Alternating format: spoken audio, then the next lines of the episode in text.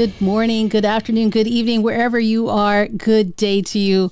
Welcome to Podcaster HQ News. My name is Aimee J from the US. And I'm Ant McGinley in the UK. And our first story today is inspired by a blog by a chap called Matt Hurd in Canada, who, during a round of uh, lockdowns due to that virus that's been going around, he found himself with some time on his hands. And so what he did was he looked at all the lists of the podcasts that you must listen to that are compiled by journalists from all over the world. Uh, and he found from 23 lists, he found some very interesting results. Now, we all know one of the best ways for people to hear about your podcast is recommendations. And if you're lucky enough to ever had a recommendation by a journalist in one of these lists, perhaps the top 10 podcasts to listen to this year or this week, or the top 10 podcasts to listen to about this category, it can be a huge boost. What was really interesting though was when uh, Matt went through these different lists and compiled it, and there's a link uh, to the article uh, below which you can go and check out in the show notes. Uh, he found some very interesting things, and particularly if you are making a crime podcast.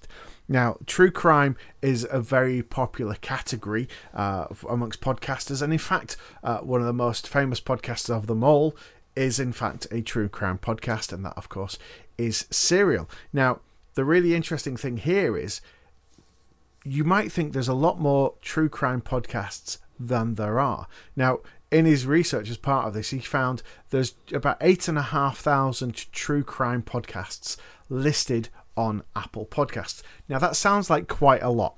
However, when you look at the totality of podcasts that Apple have, that only accounts for less than half a percent of all podcasts. Yet, what Matt found was on these recommended lists, you were more likely to find true crime podcasts not just once, but on several different lists. And so he estimates that if you're doing a true crime podcast, you could have 34 times the impact of any other category, which is huge. So I suppose my first question there is, and this is obviously anecdotal and based on, on the research that he's done, but Aimee, why are we doing a podcast news podcast and not a true crime podcast? I know you brought it up before, and I, I nixed the idea, and but maybe we should revisit it based on these stats. It's something to consider, right? Yeah, and, and obviously it's a, it's a very popular genre. It, it spawned a couple of different live shows, uh, particularly I'm thinking over here in the UK.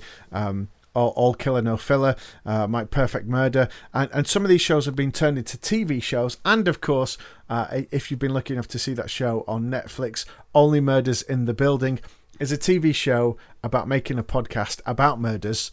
Uh, that isn't actually a real podcast in the first place, uh, with Steve Martin and Martin Short. I think it's on Hulu for us in the States. Ah, okay. Go and check it out. Anybody that's gone through the process of making a podcast uh, will ap- appreciate the whole process that goes through this. So I, I, I, think that the really interesting thing about this is, is, is this thing that he's found where um, there seems to be a lot more perception. There seems to be a perception that there are more true crime podcasts than there actually are. And when you look at it and break it down, and I certainly was guilty of this, I assumed that that was possibly, you know, alongside self help, the number one category in terms of the amount of podcasts that are out there. But it's relatively small. And maybe that's a good thing because that reflects that relatively there's far less crime and murders uh, than we might be led led to believe. So I suppose taking this on board, is this a reflection that, um, as as a culture, as a society, particularly in the UK and the US, uh, we have a big appetite as an audience for podcasts about true crime? Well, if you think about it, right, uh, a lot of the movies made in Hollywood are based on true crime. Gone Girl, that was one. Mm. I mm-hmm. mean, uh, there there are so many, um, and a lot of the Oscar and Academy Award nominated movies tend to be true stories. And probably a majority of them are based on some kind of true crime. I mean, even TV shows are blowing up because of that. True crime just happens to be something where it's not original in the sense of somebody came up with it. It actually happened in real life, but it seems to be the go-to. And I think there is a appetite for people in terms of true crime, even for books and novelizations of what has happened for people to kind of read and understand where did this come from? How did it happen? and it's it's I think the the shock value it provides and also the bewilderment of how is this possible? How did this ever get this far? What's interesting to me with true crime podcasts, like Serial and like a few others, are the results that have occurred because someone has come back years later and evaluated or reviewed the case in closer detail from an outside third party perspective kind of thing and either found evidence that has changed a result or mm-hmm. has uh, found a body or uncovered the true dastardly nature of what has happened. It's it's amazing what it is. But I, I don't I don't know, want people listening to this to be like, yeah, let's all flock to true crime. There's a time and place for everything, and maybe like if it's your if it's your thing, if that's what you're doing, don't do it just because you think money is there. But if that's like, I think that's where it comes down to again, right? Is where is your heart at, and follow that. I think I think for me, what I'm taking from this is what one of the the questions that comes up all the time is I've had an idea for a podcast, but somebody else is already doing it or some mm-hmm. doing something very similar. I think this shows that although it feels like there are a lot of people doing true crime podcasts, actually there is still room for more to be in there and there's certainly an audience out there so if, that's your passion if that's what your project is that's what your idea is uh, then i think this is it should be seen as a green light for you to pursue that further. Obviously, there's no guarantee with that, and you're going to be competing with some big names out there. But what happens is, unless you go and make it, you're not going to know. And uh, uh, just that factor as well, in terms of there seems to be that appetite, you're more likely to be recommended on, on one of these top podcast lists simply because you're true crime than any other than any other genre. Uh, I mean, obviously, you've still got to produce a good podcast. You've got to make it sound mm-hmm. good. You've got to have a good story. All those other things are there, but uh, that potentially is is you, you've got a much bigger slice of the cake at the moment than than any others. And of course, this could change because trends change very quickly. Um, so by this time next year, it may no longer be valid. But if you already have a true crime podcast out there, uh, this uh, should be a big confidence boost for you. And I think the interesting thing as we get ready for the next story, which which falls right in, is it's not just podcasters of big companies that are doing true crime podcasts. Absolutely. People are also independent podcasters. This is for you. And so, as we go into the next story and talk about the fact that Hollywood rewatch podcasts are on the rise. That's right. Nostalgia podcasts have been growing just like true crime podcasts. They are huge and popular and we're seeing more of them than we have before. Now, what are nostalgic or rewatch podcasts? Recently, the New Girl TV show from Fox um, has now showed the fact that they are now doing a podcast about New Girl. So what is happening is stars Zooey Deschanel, Hannah Simone, and Lamorne Morris are coming together to do a podcast rewatching episodes of their show, New Girl and they are sharing behind the scenes anecdotes, commentary of what has happened, and just basically kind of reliving the show, which ended a few years prior. And so that's the interesting thing. It is not the first one of its kind, but it is the first in number of them that have come about. There are new shows, uh, rewatch podcasts like Gossip Girl has one. Uh, I believe it's titled XOXO. Uh, Welcome to the OC. Beep. We gotta we gotta keep it clean here. Uh, is there from the OC. Uh, Rachel Bilson, I believe, does that one. And there are others. Supernatural has a rewatch podcast. Uh, one Tree Hill has a rewatch podcast. West Wing has one. Even Saved by the Bell with Zach Morris, um, the character Zach Morris, will have one as well. And so it's interesting to see because I know that a number of people and have their own podcast about TV shows and that's that was one of the number one things people did as podcasts were growing is hey let's all get together and talk about our favorite tv shows so this is an interesting twist because now the tv shows are creating podcasts as well yeah so I, so I think what's happened here is you know we a market has been established an audience has been established mm-hmm. i think we can all think of either at least one movie review podcast or TV review podcast, and there's variations of them as well. There are podcasts that do famous movies minute by minute and completely analyze and break down that whole minute, including the credits, um, the scenes. Yep. Yeah, they they run through the whole thing. But I, I, I think what what what this gave is is, and, and, and you're probably the best person to talk about this with your experience with Haven, is that ability to, you know, uh, add a different angle to the show because you were coming, you were approaching it as a fan, and uh, anybody that's ever been to a Comic Con or something like that, that one of those conventions knows how passionate people are about these programs and about these characters, and even about the minor characters that happen within them. And and uh, this is not always.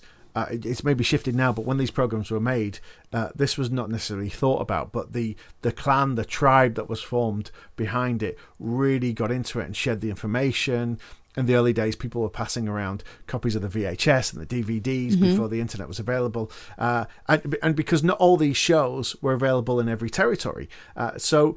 I, it, when you started doing the Haven show, you went from just being a fan to actually ending up on the set while they were filming the new series, and yeah, that's you know first of all the power of podcasting. But I mean, like, what was that experience like uh, for you in terms of like your initial idea to when you find yourself sat on the set interviewing the cast?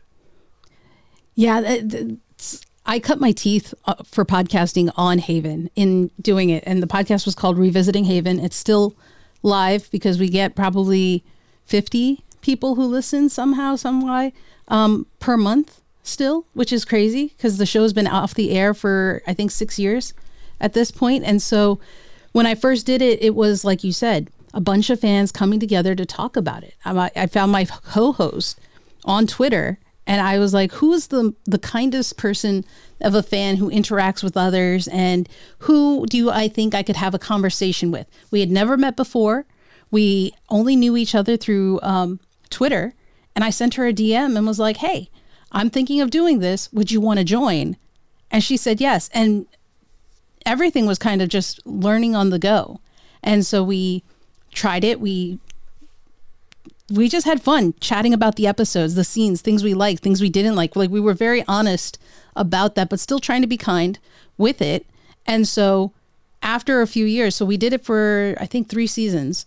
And so like the second season, I got brave and reached out to the st- to the writers and said, "Hey, would you come on the show?" And they said yes.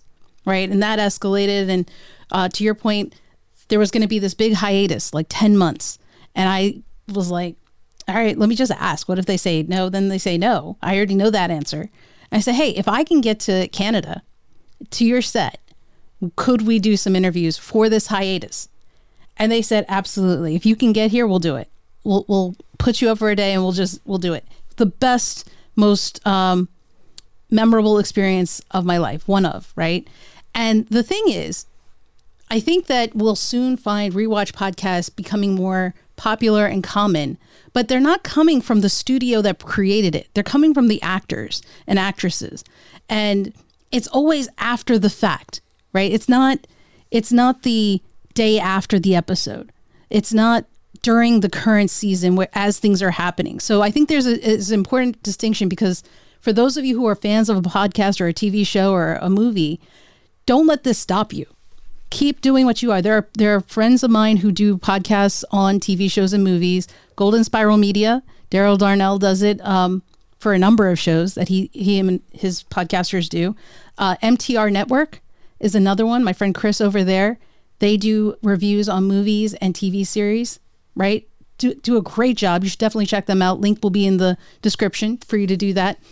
But there's still a place for us in the, the independent podcaster. So I just want to say that. And if you're lucky, maybe the studio will reach out to you and say, hey, you did a great job before. Will you do that again?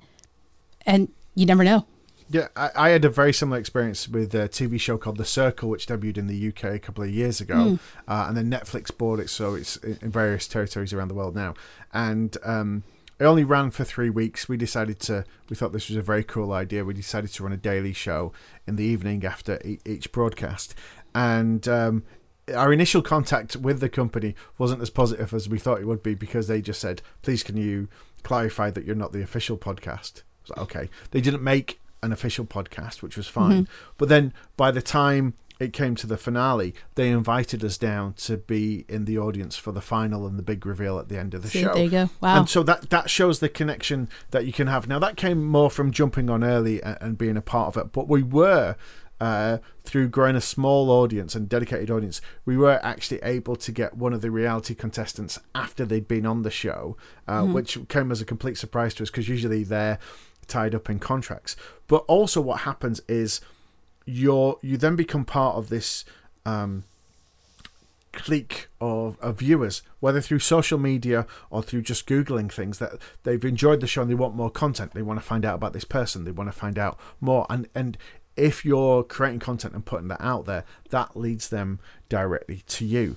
And I, I think what we're experiencing with the actors coming back and doing that is exactly the same thing as when these actors go to the comic cons and when you can yeah. go and meet them, get you get your photograph taken with them, have a conversation with them, get some merchandise, get something signed.